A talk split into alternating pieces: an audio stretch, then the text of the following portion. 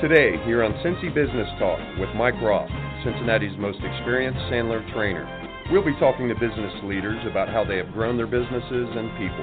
We discuss new strategies, tactics, and philosophies which lead to positive growth in our marketplace. Our program is sponsored by Sandler Training by Roth and Associates. Each week we'll talk with our best Cincinnati area top executives about their tools and insights. Our regular listeners will be given the edge that will help them win in a competitive environment which we live. Simple solutions to complex problems, which challenge all of us, are rarely correct. We will address complex problems or opportunities with appropriate solutions. If you have questions or comments, contact Mike at Mike Roth at rothconsulting.net or call Mike at 513 753 9400. Now, your host, Cincinnati's most experienced Sandler trainer, Mike Roth. Thanks everyone for joining us. Sorry for the short delay. Uh, this is Mike Roth. I'm here with Jim Wilson.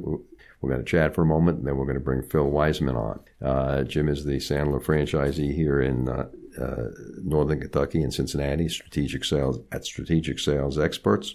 And uh, today we're going to be talking with Phil a little bit about the importance of being number one in Google search, generic search. Before we get started with Phil, I wanted to uh, remind our listeners about our upcoming two business leaders workshops.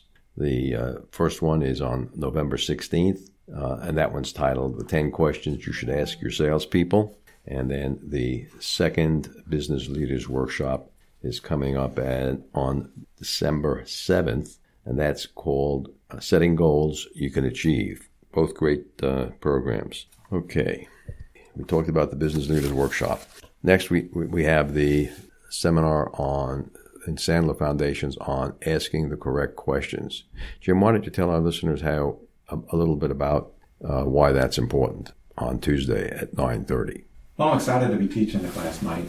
Uh, I feel that it gives people an opportunity to understand the time that they have in front of a prospect is valuable, and if they're not careful, they're going to be discussing prospect's dog, which is not bad. Uh, their next event that's coming up, anything but the real reason why they're there. And being able to ask better questions to get to the answers that you need is a key aspect of sales. And everybody seems to think that they that's a simple task, just ask a question and get an answer. But you're dealing with your prospect, how many times do they really want to show all their cards? Mm-hmm. Not, not often. Not often. So the, the class is going to walk through how to find out what cards your prospects are holding. Right. You're never going to find pain unless you start to ask the right questions. Uh, without using the name of the uh, the vendors, uh, Jim and I were out on a uh, a shopping trip this morning, lo- looking for some uh, additional uh, product for the, our training center. And Jim, how many questions did either one of the two salespeople who were talking to us ask? None. so that was a, a, dead zero. And what promptly happened when we got to their location? Oh, we discussed uh, M&Ms. Uh, they immediately started falling to features and benefits. Mm-hmm. And uh, how much time did we spend on features and benefits? Oh, we were Mike. We were an hour and fifty minutes on features and benefits. Mm-hmm. Would you say uh, uh, that you you now know everything you have to know about that product to make a uh, purchasing decision from them or someone else? Technically, technically speaking, I know all the whistles and bells when it comes to one of those electronic items. Yes, and, and you got educated today. I did. I got it. I got some education today. It was really good. Um, and at the end of the meeting, I took him to the prospect system of buying, and I said, "Well, how much is that going to be?" Exactly, and he walked through item by item, uh, line by line, line by line, every item that we were going to need. Yep. Hmm. So we were educated, and we now know what the value of the proposition is. Oh, and all the features. And all the features. All the features, even Model A and Model B um, what you can add, what you can't add, mm-hmm. uh, how much something weighs, the difficulties of getting it up the steps, uh, what to do, what not to do. We now have all the cards. And, and, and we know now that the product is uh, stocked in Indianapolis. Yeah. So it's an easy one day drive to get it here. And their competitors. We now know their competitors. Mm-hmm. So we were, we were well educated. Uh, Jim, why don't you tell our, our audience how much information we gave up by answering their questions? Um, the one question I got at the, at the very, very end was would we be considering to buy or lease? Mm-hmm. That was, I said I prefer buying. I didn't commit to buying Mm-hmm. over leasing, and that was about it. Yeah, I guess, and then the salespeople had to uh, wipe up all of the salivation. right. Uh, have some nice business cards. They gave me some nice business cards. yeah, yeah. Uh, Phil Wiseman is is joining us right now. Uh, Phil, we'll, we'll be ready for you in a couple of minutes. Uh, Jim, what do you think a better questioning strategy might be? Well, you know, why did we just drive? Why did I just spend? It dropped off my son seven fifty, and I ended up in West Chester. Westchester nine fifteen. I spent too long in traffic due to the rain and all the wrecks. Why did I take all that time to come up there? What was my perceived need at the time? Would have been a nice place to start. Mm-hmm.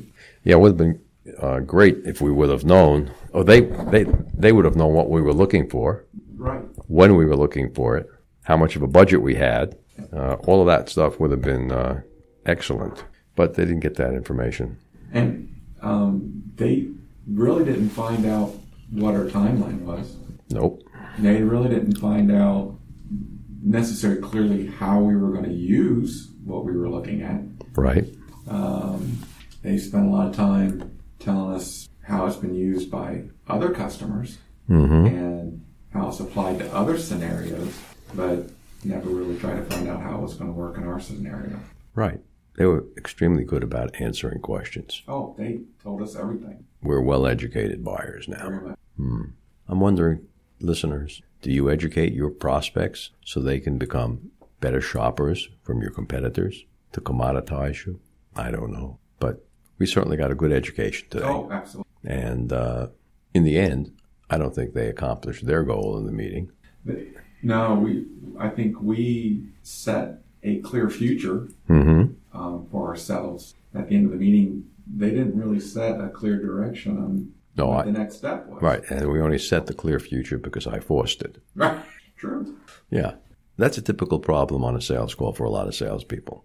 At Sandler, we change it. The list of questions that you're going to ask your salespeople, the ones that you're going to learn on the, when is that, November 16th? Those are going to be the questions that the salespeople will learn to ask prospects so they get their answers so they can answer you as a business owner. This is Mike Roth with Sandler Training, finding power and reinforcement. Are you tired of prospects saying, I want to think it over? Are you tired of being an unpaid consultant? Call me at 513 646 6523. on the web at strategic.sandler.com. We're the only Sandler training center that can increase your sales while reducing your taxes. We'll take a quick second now and, and talk about uh, one of the Sandler uh, tactics of the week. Today is uh, tactic is, and thanks for joining us, Jim. Uh, Here. the prospect's favorite brush off on the phone. Send me some literature. Phil, have you ever heard that? Yes, do you have any information, Mike? Can you send me something in the email? Yeah, isn't, isn't that terrible? You know, that that sales call just goes no place um, over the phone, and then you follow up uh, a couple of days later, and they say, "Well, I don't remember getting the literature, or it wasn't appropriate, or you never get them back on the phone at all." Then you've wasted time and resources and you're back to. Mm-hmm. Mm-hmm. So, unless you have something better to tell a prospect when they say, "Send me some literature," you have a losing proposition. Yeah, Mike, uh, what I typically say to people, I've got thousands of pieces of literature. Which one do you want? Mm-hmm. And then that calls the bluff. And then number two, if it really gets down to the point where they want literature, it's real simple. I go, great, Mike. I'm going to send you XYZ book you asked for. Will you have that read by Tuesday, or will Thursday morning be better to call you back? Hmm. Alternative event close, Dale Carnegie, 1912. Probably better to avoid that. Uh, one of my favorite Sandler moves on Send Me Literature is, uh, you know, thanks for asking for literature. Is it okay if I talk about what just happened here? And the prospect will invariably say, sure. What you really mean is you have no interest at all, and you're afraid to tell me no, you don't want to hurt my feelings. Believe me, you can't hurt my feelings. Why don't you just tell me no now, and we can not go through the exercise? Or really, if you're serious, I'll stop by. You pick the day next week. I'll bring a pile of literature in the trunk of my car. We'll sit down and talk. And after our meeting, I'll go back to the trunk and find the one piece that you really have to le- read to understand what is the solution to your problem. That may get. Eliminate the tire kickers. Hmm. Uh, Jim and I left with a lot of literature this morning, a lot of reading. Uh, so now you can make. Yeah, could be these guys, but spilled their candy. Mm-hmm. Spill the candy in the lobby. It doesn't uh, add up to faster sales. What it adds up to is, uh, if it turns into a sale at all, it, it degrades margin. So asking questions really is the answer. The right questions make all the difference in the world.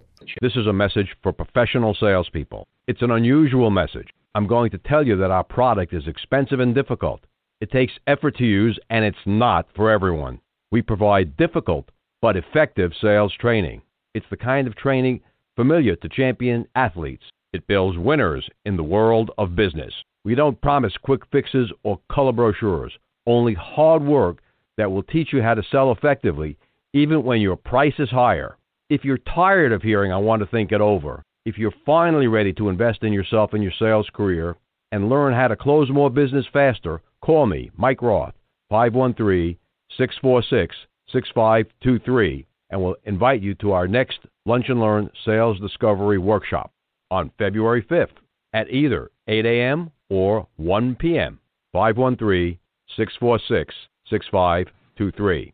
This is Mike Roth, Cincinnati's most experienced Sandler trainer. Many salespeople tell us business was really easy. They likened it to gathering fruit in an orchard full of ripe trees. They gathered the low hanging fruit. They had to get baskets to pick up the fruit that was already fallen. They never had to climb a tree.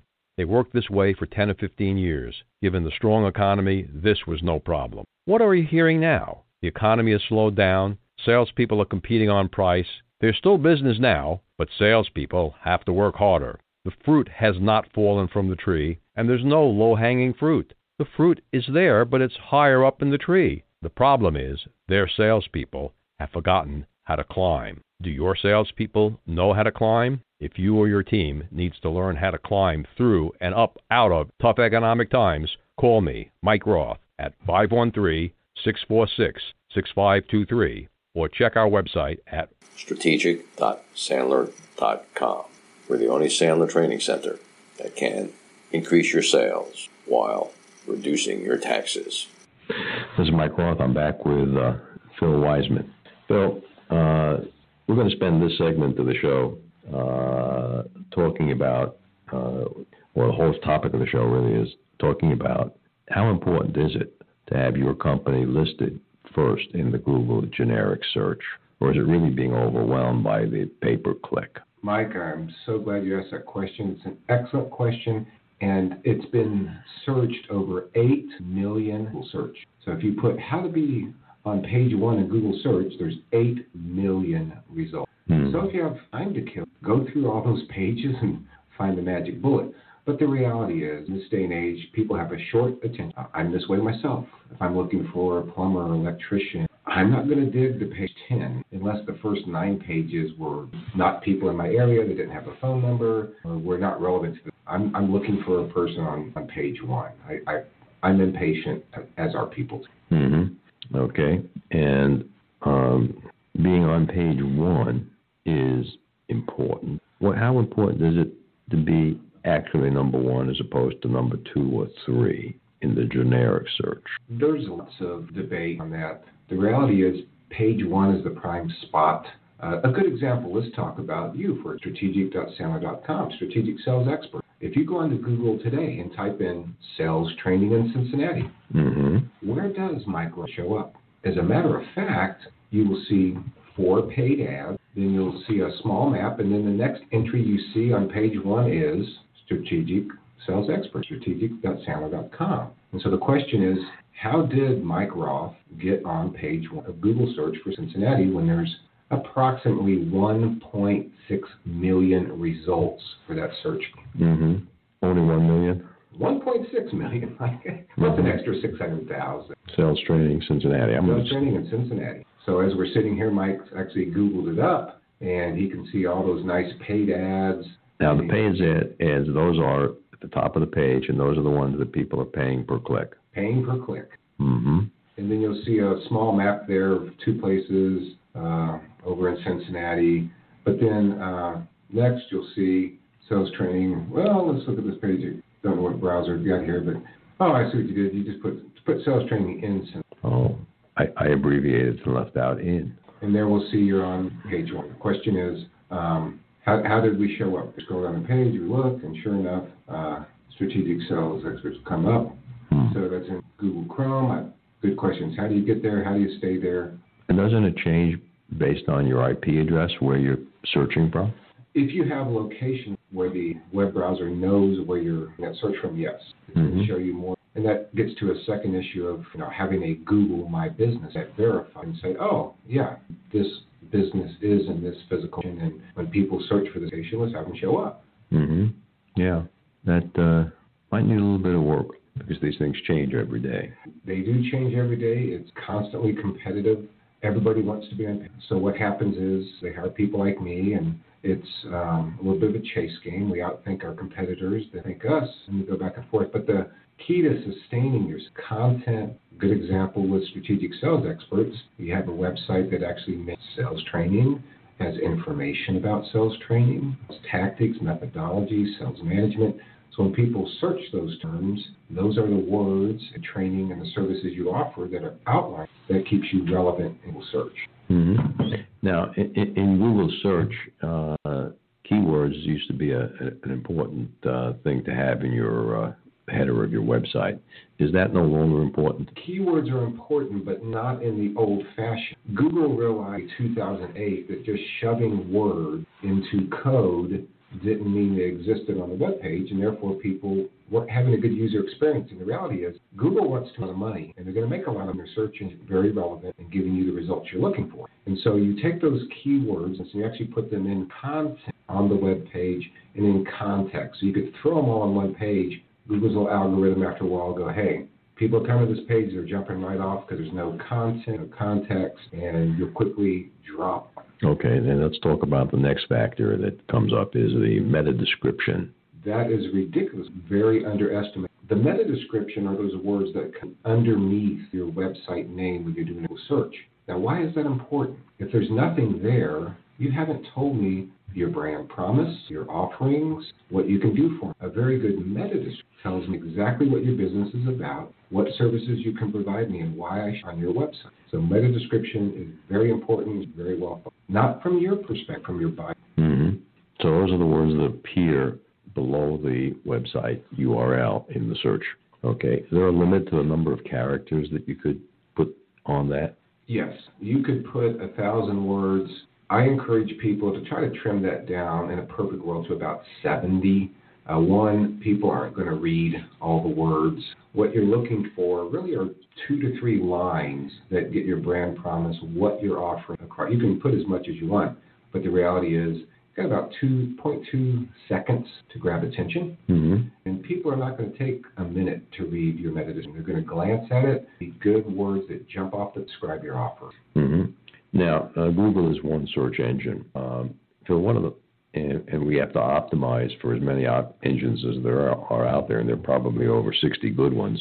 Uh, how many of the of the top engines do you think uh, someone should optimize their page for? The next, well, here's how searching. People are surprised when I tell them that YouTube is one of the top three search engines. Which people, YouTube, that's all videos. Correct. Many people will go to YouTube to look for information to see a video. So when you're looking at branding your company, getting your name out there, Google, YouTube, it's, Mm-hmm. and then the often forgotten Bing. People go, "What's Bing?" Well, Mhm. uh, if you have Windows, I just bought a new laptop. Windows 10. Yeah, it's got this new browser. It defaults to Yahoo. Microsoft has purchased Yahoo, so therefore it's going to come default. And so you need to be very aware of how you appear there. Also in Windows 10, uh, if you reset your browser to anything other than Edge, it goes right back. It goes right back. What a nasty feature. Yes, and it took me about a week to override that. Finally figured out. oh yeah, can you tell our listeners how to do that? No, because then I'd be spilling my candy in the lobby. Okay. But you can certainly go to my website, schedule a phone call with me. I'd be more than happy to. And if they wanted to uh, do that, the website is analytics.profit. Oh, good. Uh, you, you, didn't mention two others that a lot of people talk about today uh, Yelp and Facebook. How important is it to do work uh, to optimize your website on those two sites, Yelp and Facebook? Let's talk about Yelp first. Yelp is one of those local indexes. A good example I was up in Wisconsin, my son. Uh, my wife was with me looking for dining choices, and every choice was made of Yelp because you can have product reviews. Um, so we only went to the best reviewed restaurants. Um, but the reality is, there are services that will pay people to write reviews on Yelp, and that can cause your credibility to go down. It's much better to see reviews spaced over time because then you're going to believe the credibility. Now let's talk about Facebook. Facebook is very important. A business should have a Facebook business, and a business should also verify. That's a process that you go through Facebook. They check some credentials to determine that you really are a legitimate business, and you'll see a check mark, and that means you're verified on Facebook. I use Facebook every day to broadcast messages about blog posts, content offerings, uh, relevant content that then drives traffic back to the site. And we post about this radio show on this Facebook. radio show, the Business Workshop coming up mm-hmm. November 16th. Those are excellent tools. Once again, you need think of that meta description. You've got a couple lines in Facebook. Think of that as a meta description. What are you going to write? Yeah, you've got a great graphic. What are you going to write to the reader's eye? We scroll through there very rapidly and go, oh, Business Leaders Workshop. Oh, 10 questions you should your salespeople. I, I got a friend that needs that or I need that. I'm going to. Mm-hmm. Mm-hmm. Okay. Um, let's take a, uh, a short break here and we're going to listen to Sandler Rule number 22.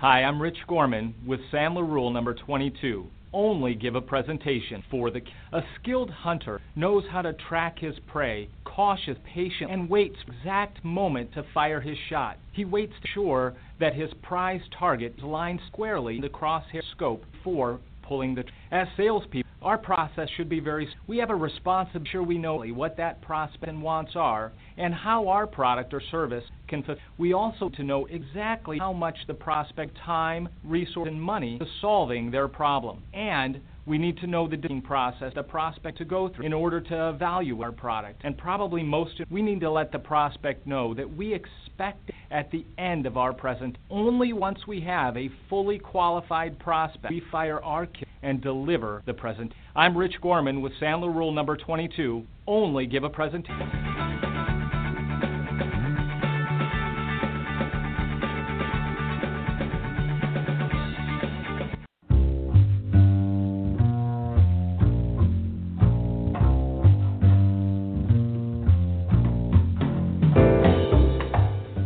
Jody Williamson with Sandler Training. I'm here today to talk about rule number 24. Product knowledge used at the wrong time can, you know, have you ever overwhelmed a prospect in a sales call with too much product knowledge? If you don't think you have, you actually probably have and not really. Because one of the things we hear from prospects all the time is salespeople tend to come in and talk in buzzwords, industry jargon, uh, acronyms, and in the process, they make prospects feel uncomfortable because the salesperson's assuming the prospect knows what they're talking about. And sometimes they do, but many times they don't. And when that happens on a call, a prospect could do one or two things. One thing is they could say, "Well, time out. I'm not sure what you're saying. Can you can you clarify yourself?" But many prospects won't do that because that implies that they're they're not intelligent, they're dummies. And so instead of that, they tend to default to option number two, which is they don't say anything. But what they want to do is get out of that situation because no one likes to feel uncomfortable. So getting out of the situation can look like they have a meeting to go to all of a sudden, or you try to get back in and they don't take your phone calls and they give you the runaround. So we have to be really careful of, of using product knowledge that way on us. And, and part of we have to look at, we have to, we have to say, like, where does this come from? And one of the things that we see is that, you know, in our schooling, we learn something new and we get tested and we feed it back and we get strokes and recognition, we get good grades by learning something and regurgitating it back. And so what happens in sales is people learn something And, and as they're talking about their, their information and technical knowledge, they're, they are getting some feedback and some strokes, uh, and they're feeling better about themselves. And when people talk about what they're comfortable with, they do feel good about themselves. But here's the Sandler rule also, is that sales is no place to get your emotional need. It's a place to go to the. And if I'm using my product knowledge to feel better about myself, that's the wrong reason to product knowledge. Product knowledge has a value for, to give you confidence, so you can ask better questions, so you can qualify prospects better. But other than that, you have to be really careful how you. So I want you to think critically about your, your, your client interaction and ask yourself how much product knowledge and industry jargon are you. And I would challenge you also to to try to retool your sales calls in a way where you focus on asking really good questions and not focusing on giving all your product knowledge. This is Mike Roth. I'm back with uh, Phil Wiseman, and we're talking about uh, Google search and uh, generic web placement. Uh, Phil, after doing a little bit of research, I get the feeling that we're, that we're at war here on the web, and uh, because you've fixed your web website, created a new website, and done your optimization, almost immediately every other vendor in your space will attempt to attack you. Is, is that what, what we're looking at? Are we in a state of war here on that the web? Is, that is a very fair and accurate statement. It is war, it is competition. That's the nature of business today. Mm-hmm. So it is, it's impossible to make a single change sustain you to keep that relevancy on the web. So when a vendor comes by and says, "Hey, we're going to charge you X number of dollars uh, per month for a couple of months to straighten you out, and then charge you a lower amount after that," that's usually not going to work out. What happens? They go old school, shove a bunch of content on there. You remain relevant for about 30 days. You bleed right off, and they come back and go, "Oh, you need our premium package. Uh, that has more work." That is not the way to sustain yourself. How do you sustain yourself on the web? you have to keep adding fresh content, having fresh events. Uh, if you have the same stale content, uh, your competitor is going to do what I do. They're going to do an analysis of your website, find out the content that's resonating, and guess what? Come up with better content. So things like blog posts, uh, blog radio, things that get the name out, get your product out, keep you relevant. And particularly a blog post allows you to focus a lot of keywords in context in a short space. Nobody's going to have a thousand keywords in page. Sure. If you're talking about sales tactics, for example, at uh, strategic.sandler.com, uh, there's you can get a sales tactic of the week. Uh, that's great, relevant content that people can search and find and go, oh, this is great. I want to sign up for. It. Mm-hmm. Uh, uh, speaking about blog content, can that be automated or uh, so for users so that every week their web content, their blog, has a new post? That is an excellent and there's two really great things that happen and two really bad. So let's talk about the really bad. What I see a lot of people doing is they'll get an RSS feed service, they'll have it repopulate content, and you're simply a narrator. And I see this on LinkedIn, Facebook. It's just reposting, for lack of a politer word, puking out somebody else's content with no relevance to your audience. Mm-hmm. The better way to just take that and put it in context for your audience. So yeah, you can use Flipboard or RSS feeds and have great articles and content. But then you curate that. So you don't narrate it, repeat it. You curate it. You put it in terms of your audience. Mm-hmm. And that takes work, and there is no magic. Click the button. Somebody does need to write relevant. Mm-hmm. The other thing that we talked about on Yelp earlier was the fact it's a review site.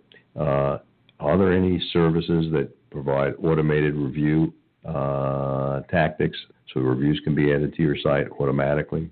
Yes, you can actually for as many nice reviews as you would like. And like I said, the, the key for a lot of those is to look at somebody's review and look where's that person, what are their comments. So, is there a program uh, where you can contact your existing good customers who are happy and solicit them uh, to write a review, collect it, then post it for them, and uh, thank them for, for their review? If they write a bad review, the automated software files it.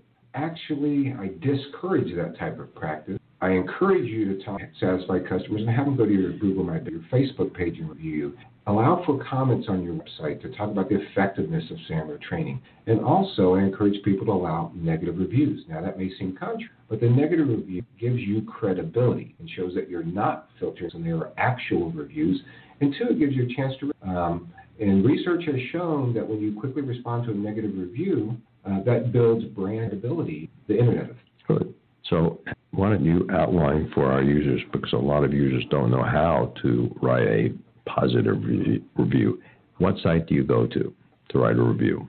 I would encourage people to go to the Google My Business page. is a great place. You can put as many re- words in your review as you'd like. The benefit also is you're going to know who the review is from. It's not anonymous. Mm-hmm. So, that's, um, so if you buy a product, have a service you're really happy with, Google My Business. The next place is that business Facebook page. You can write reviews on Facebook. And then if you're trying to encourage your satisfied customers to do that, guess what? They don't know what link to click. They don't know where to go. So send them a nice email that actually has the hyperlink to your Google, that has the link embedded to your Facebook page where they can make those comments. Don't make it difficult. Mm-hmm. Yeah, that's great. Are we doing that? Yes. Okay. We need to be. If you're a client of, of, of strategic sales experts or the former Roth and Associates, we want you to write some good positive reviews. And actually, I'll be getting with Mike next week, and we'll be sending you an email with those links so that you can write those. Mm-hmm. Um, I know, Phil, that you've been uh, uh, working with a uh, product I think called HubStub. No, not not HubStub. What was the name of that new product? HubSpot. HubSpot. I knew it was Hub something. Not a Hubcap, but Hub, HubStub. HubSpot. HubSpot. Yeah, HubStub is something else. Yeah, I think I buy food through. No, I thought that was a ticket site. Yeah, that's it. Yeah, maybe sporting events. Sporting events. There's a lot of hub. Okay, so what does your hub do? Excellent question, Mike. Appreciate you asking. Uh, actually, I've recently become a HubSpot agency partner. And what HubSpot is, the product has been on the market for quite a few years, but in recent years, it has really evolved to a single portal. The best way to describe it, I, I met with a company today, and they were they were one person doing social media, one person doing email, one person site. Uh, they had a CRM, customer relationship manager. They had an IT department, and they were trying to get all those pieces to talk to each other simultaneously, and that could be frustrating. What HubSpot does, it's a portal where you can create website pages, landings, content offerings, gather the information from a relationship manager, send relevant content that interacts your website, your blog post, your landing pages. Also correlates, curates, puts all that data into a dashboard so you can see who's opened your email, what did they click, what things resonate. So it's just a portal that pulls all those multiple together so you don't have to manually do all those. Mm-hmm. Mm-hmm. Uh, is is that something that uh, your web department internally should do, or is that something that only an outside vendor should tackle? Actually, HubSpot is extremely user friendly. Has excellent training videos. You can just go to HubSpot.com, look at some of the material, watch videos, have a free demo, uh, and make your own decision. You don't necessarily have to hire an outside expert like myself. Mm-hmm. Many companies do because they don't want they don't want to write web pages. Uh, they don't have the expertise and background. But for those that have the expertise background and are comfortable doing that, you can use that portal to do everything we've talked about: relevant landing pages, relevant content, relevant social media. So it's a matter of user, Mm-hmm. and it's quite scalable. Yeah. Do you have a, a demo page that people can look at? Actually, they can go to just HubSpot.com Mm-hmm. and you can actually download a free CRM. And a lot of people go, well, why would I want a free CRM? Well, this CRM is a little bit more robust and more marketing oriented. Interfaces completely with sales, and a couple of the Some of us users still use something called Goldmine. CRM. Does it have an interface with Goldmine? that's not a standard integration with a mouse click. Oh, that hurts. However, there I am sure that there's an API that somebody has. API just do products in together. hmm Uh, so no, that's not a mouse. You'll have to look for that for me. Yes, uh, because that makes life a lot easier if you have only one CRM. yes, yes. hmm Uh, Phil, what's on the horizon uh, in terms of optimizing the the performance of your website to drive business to your company? a lot of people are hiring now on a project basis to actually evaluate page load time and mobile responsive. Uh, if your website is not completely mobile responsive, you will be irrelevant five years. Uh, just think about it. When you're out and about, do you get out a laptop to see where you're going to dinner or check your email? No. A smartphone, tablet. So mobile responsive, mobile design, very important. That is what's happening now and uh, for those that aren't uh, making sure their site is mobile responsive, they're going to be in trouble in five years be dinosaurs. Yeah, we just went through that uh, website upgrade here at Sandler, a, a massive headache, but I guess it was worth it. And the, several years ago, we did a, a study on load time. We went from uh, super high quality graphic pictures to much lower quality pictures that loaded fast, and that made a big difference. Recent study out by Google, 0.2 seconds to my attention. And on a mobile site, if I'm not completely loaded images and all, in under three seconds, bounce. Bounce means I leave, I'm not coming back. That further research showed that once a person bounces from your mobile, highly, very unlikely to ever come back. So the wave of the future is mobile responsibly. You you must address it now, or you'll be around. If mm-hmm. not really around. Mm-hmm. Good. I guess I covered the questions that I uh, wanted to uh, talk about here today. Phil, there, are there any other topics that you want to bring up? Well, I kind of get frustrated from my end about all the magic fix that people offer for website design, for search traffic. And what I would encourage people, it, the correlation to Sandler, Sandler training is tough. It's not for everybody, but the results are fantastic. Maintaining relevance on the internet is tough. It's hard work. There is not one size fits all.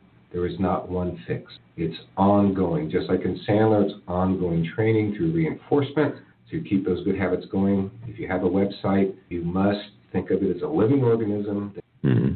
Yeah, Sandler is all about long-term reinforcement. That's why we issue a new calendar every month and do 30 hours of uh, in-classroom training, and that's the way people learn. Uh, Phil, I want to thank you for being on the show, My and uh, Scott, I'm going to ask you to uh, take it away. Thanks for listening. This program is the property of Sandler Training by Roth and Associates Inc. The show may be distributed only with written permission and then only in its entirety. If you have any questions or comments, contact Mike at Mike Roth at rothconsulting.net or call Mike at 513 753 9400.